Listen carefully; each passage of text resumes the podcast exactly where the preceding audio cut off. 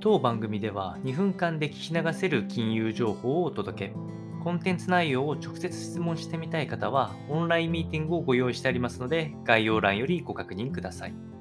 本日のテーマは、黒田日銀総裁から政策変更なしと示唆をするようなコメントが出てきております。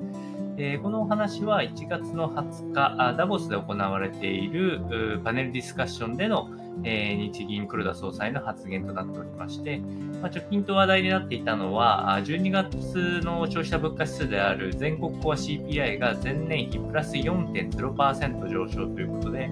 えー、過去を見ても41年ぶりの物価上昇ということになって、えー、おりまして、えー、やはり政策変更の期待が、あの今月はすごく高まっていた中、え日銀の決定会合では今回、政策変更は見送りとなりましたが、今後どうするのかというような質問が相次いだ中でいくと、えー、日銀からすると、えっと、物価上昇自体は進んでいるということで、えー、主な要因は食料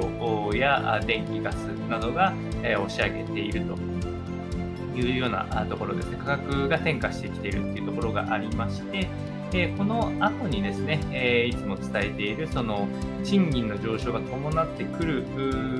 可能性がま高まっているよというような形になっているので、もうしばらく待たなければならないというようなコメントが出てきておりますので、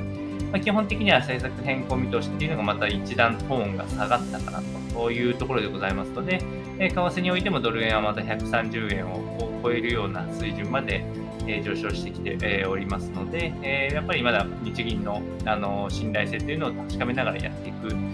相場が続くかなと思いますので、参考にお届けをいたしました。